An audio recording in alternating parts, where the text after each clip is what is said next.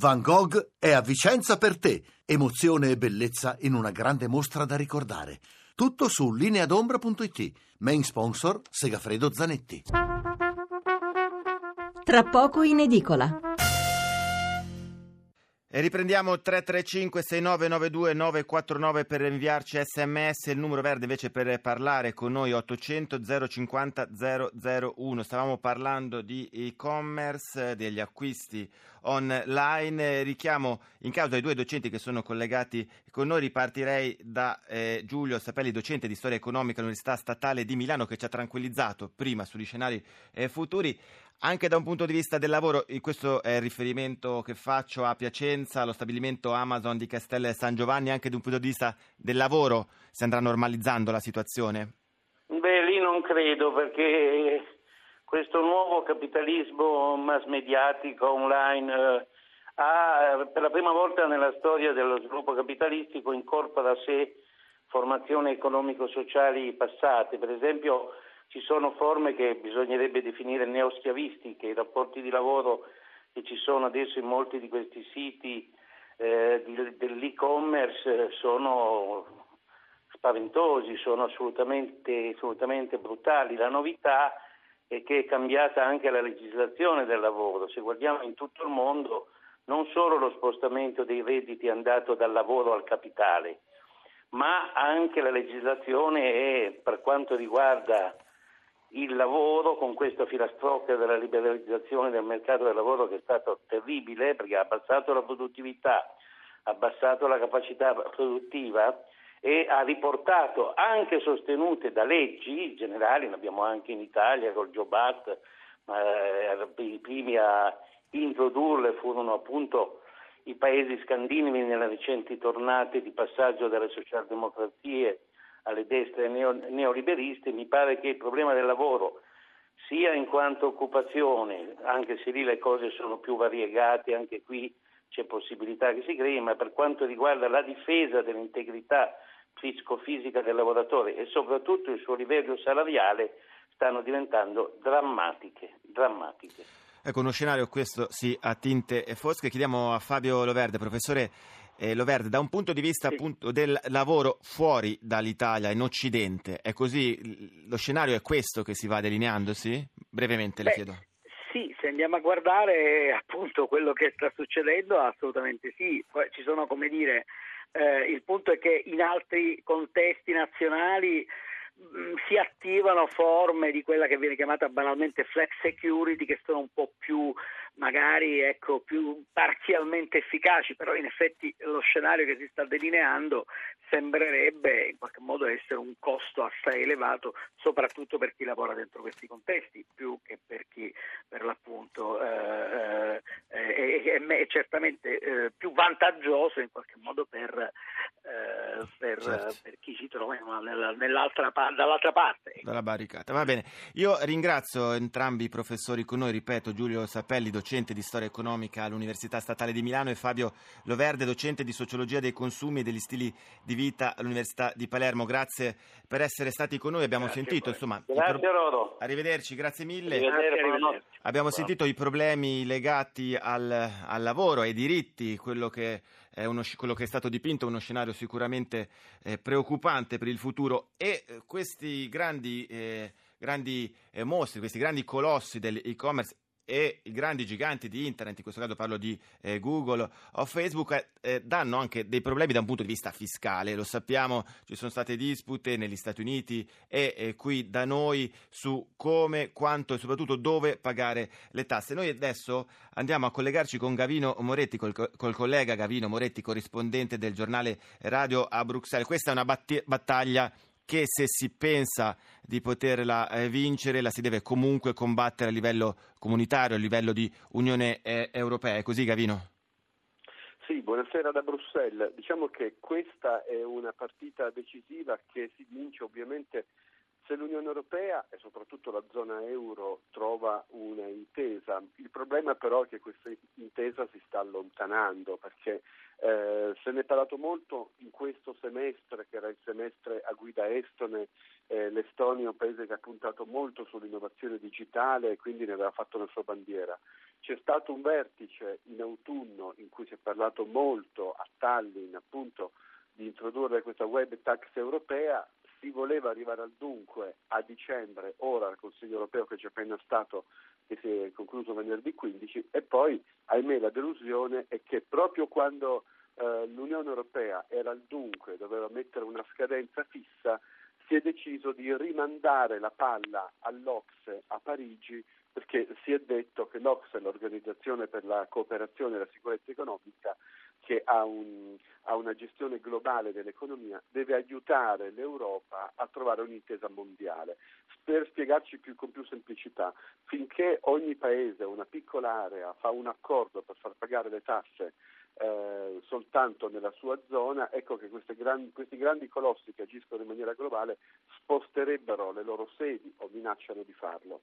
Va anche detto però che eh, stringere, puntare a contenziosi di uno Stato dell'Unione Europea con un'azienda ha portato dei risultati con la Apple, con Google in passato. Eh, il problema però dentro la stessa Unione Europea è che ci sono paesi eh, che si stanno comportando come dei paradisi fiscali, eh, l'Irlanda, il Lussemburgo, l'Olanda, eh, Malta, sono paesi che permettono alla Apple, a Google, a Facebook di aprire la loro sede a tassi agevolati e poi queste grandi aziende americane aprono ovviamente il loro ufficio europeo lì, pagano soltanto lì le loro tasse. Quello che si sta valutando, si comincia a capire, è che però il fatturato è globale, nel caso dell'Unione Europea, dell'Eurozona, il fatturato avviene all'interno dell'Eurozona non soltanto in Irlanda, ma ogni volta che ad esempio un italiano, che sia una società di servizi o un singolo consumatore, fa un acquisto online ed è quella tassazione che sfugge al fisco. Pensate che certo. secondo uno studio del Parlamento europeo eh, sono 70 miliardi di euro che sfuggono ogni anno alla tassazione dentro l'Unione Europea. Ma da sen- qui l'importanza di tassare.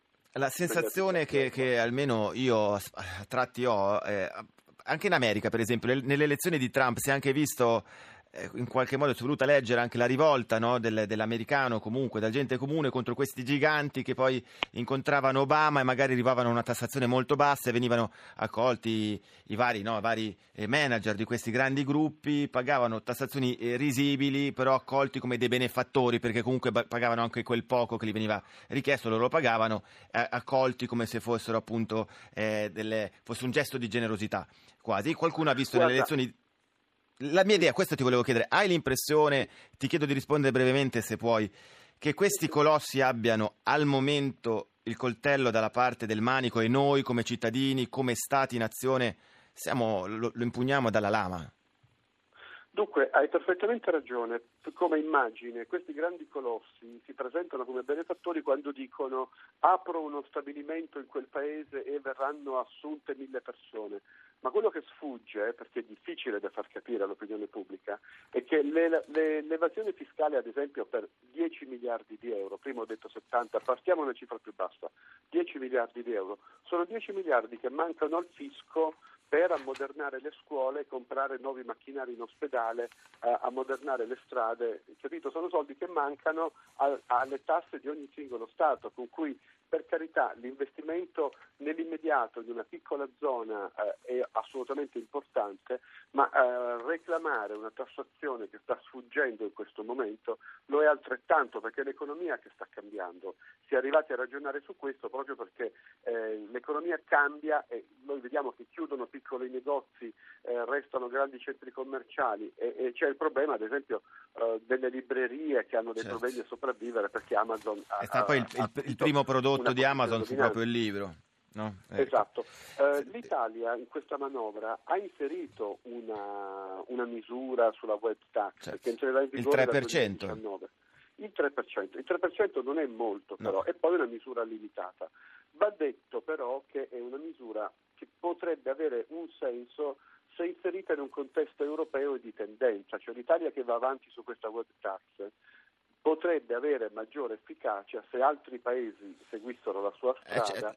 e lì si vedrà... Bisognerebbe agire come un, un, solo, un, solo, uomo, insomma, un solo... Assolutamente, un... o almeno una parte, o almeno una eh, parte. Eh, sì. quando si parla di Europa a due velocità... Però poi c'è almeno... qualcuno che ci guadagna, no? non allinearsi, il problema è questo. Certo, i, piccoli continueranno, Eh, però certo. almeno dare l'idea di un gruppo forte, se almeno si arrivasse ad un'intesa Italia, Francia, Germania e Spagna, la famosa doppia velocità sarebbe un buon segnale. Certo. E lì si vedrà la capacità della leadership politica.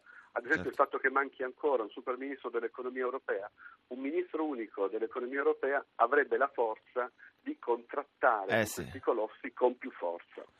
Grazie mille Gavino Moretti, corrispondente del giornale radio da Bruxelles, grazie mille per essere stato con noi, buon eh, lavoro. Adesso continuiamo a parlare Buon di lavoro. internet, ci spostiamo leggermente però perché la cronaca ha avuto il sopravvento oggi, vi leggo alcuni titoli come quello del mattino, Bitcoin, crollo sui mercati globali, perso il 40% del valore record, il resto del Carlino, Bitcoin incubo, bolla, crollo del 40% in due giorni. Siamo eh, collegati con Mario Platero, editorialista del Sole 24 Ore negli Stati Uniti. Abbiamo pochi minuti, poi eh, se vorrai rimarrai con noi anche dopo il giornale radio. Cos'è successo oggi e questa settimana? Cosa sta succedendo al Bitcoin? Dunque, sul, sul Bitcoin in particolare direi che era, come dire, era un crollo annunciato perché eh, si capiva benissimo che ci sarebbe stato un, un aggiustamento eh, di questi valori, cioè non è possibile, è, è una grande bufala questo- questa cosa del Bitcoin.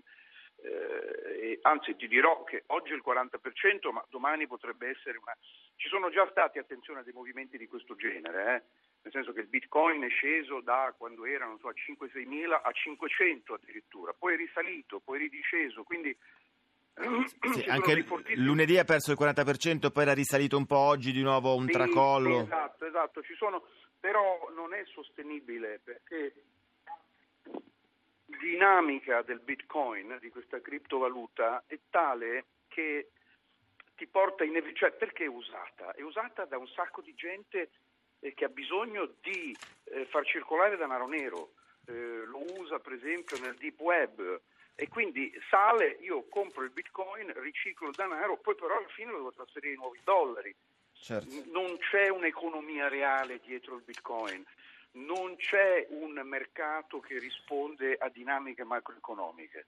E dunque io francamente, questo l'ho sempre detto e continuo a crederlo, così com'è, è uno strumento altamente Ma speculativo. è più simile all'oro forse che a una moneta, viene chiamata criptomoneta, ma non è una moneta, non è- corrisponde al potere o alla solidità di uno Stato, è qualcosa di limitato, giusto? È qualcosa di... di- di- di- Certo. Beh, hanno detto che, diciamo, coloro, poi c'è tutta una storia, perché sono i fratelli, sai, i fratelli Watkins, che erano quelli che avevano originariamente eh, rivendicato il diritto di Facebook, ti ricordi? Certo. Ci fu anche il film, no? Mhm. Con Zuckerberg, in teoria era stato assunto da loro, poi loro eh, furono sconfessati, insomma ci fu una grossa polemica. Questi due fratelli si sono un po' inven- hanno cavalcato il bitcoin, è stato inventato da altri, però sono stati loro che lo hanno reso quello che poi è diventato. Ma ce ne sono altre di criptovalute, perché deve essere il bitcoin, possono essere altre criptovalute. Ora, il futuro delle criptovalute non è eh, da eh, escludersi come possibile cambiamento o evoluzione, perché noi per esempio usiamo la, usiamo la carta di credito, no? Certo. e quindi eh, la carta di credito in fondo corrisponde a denaro e dunque eh, insomma ci sono una serie, eh, eh, in fondo uno potrebbe dire che anche quella è una criptovaluta, no? Beh, insomma, Però in realtà... Forzando un po', eh, forse. eh, Esatto, poi però devi pagare in dollari, Eh, lo, stesso avviene con, lo stesso avviene con il, il- il, con la cripto, insomma col bitcoin. Scusa che ci sia anche una, una cagnetta, la nostra cagnetta che è arrivata e che mi, e che mi saluta con grande affetto creando così un po' di atmosfera. Un po' di diretta, portate un po' di diretta. esatto, un po' di diretta come Senti, una cosa, una cosa Sì. a- al volo telegrafico, giusto prima di dare la linea al giornale radio. Ok, le criptovalute, ma il bitcoin.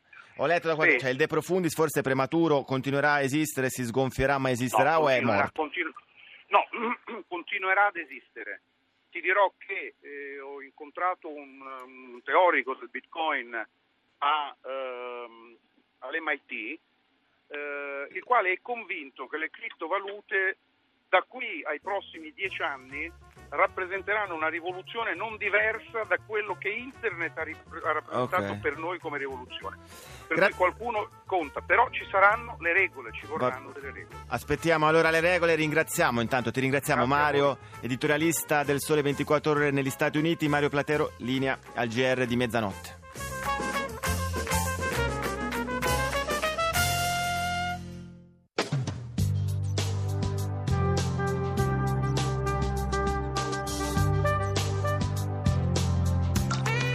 Rai Radio 1.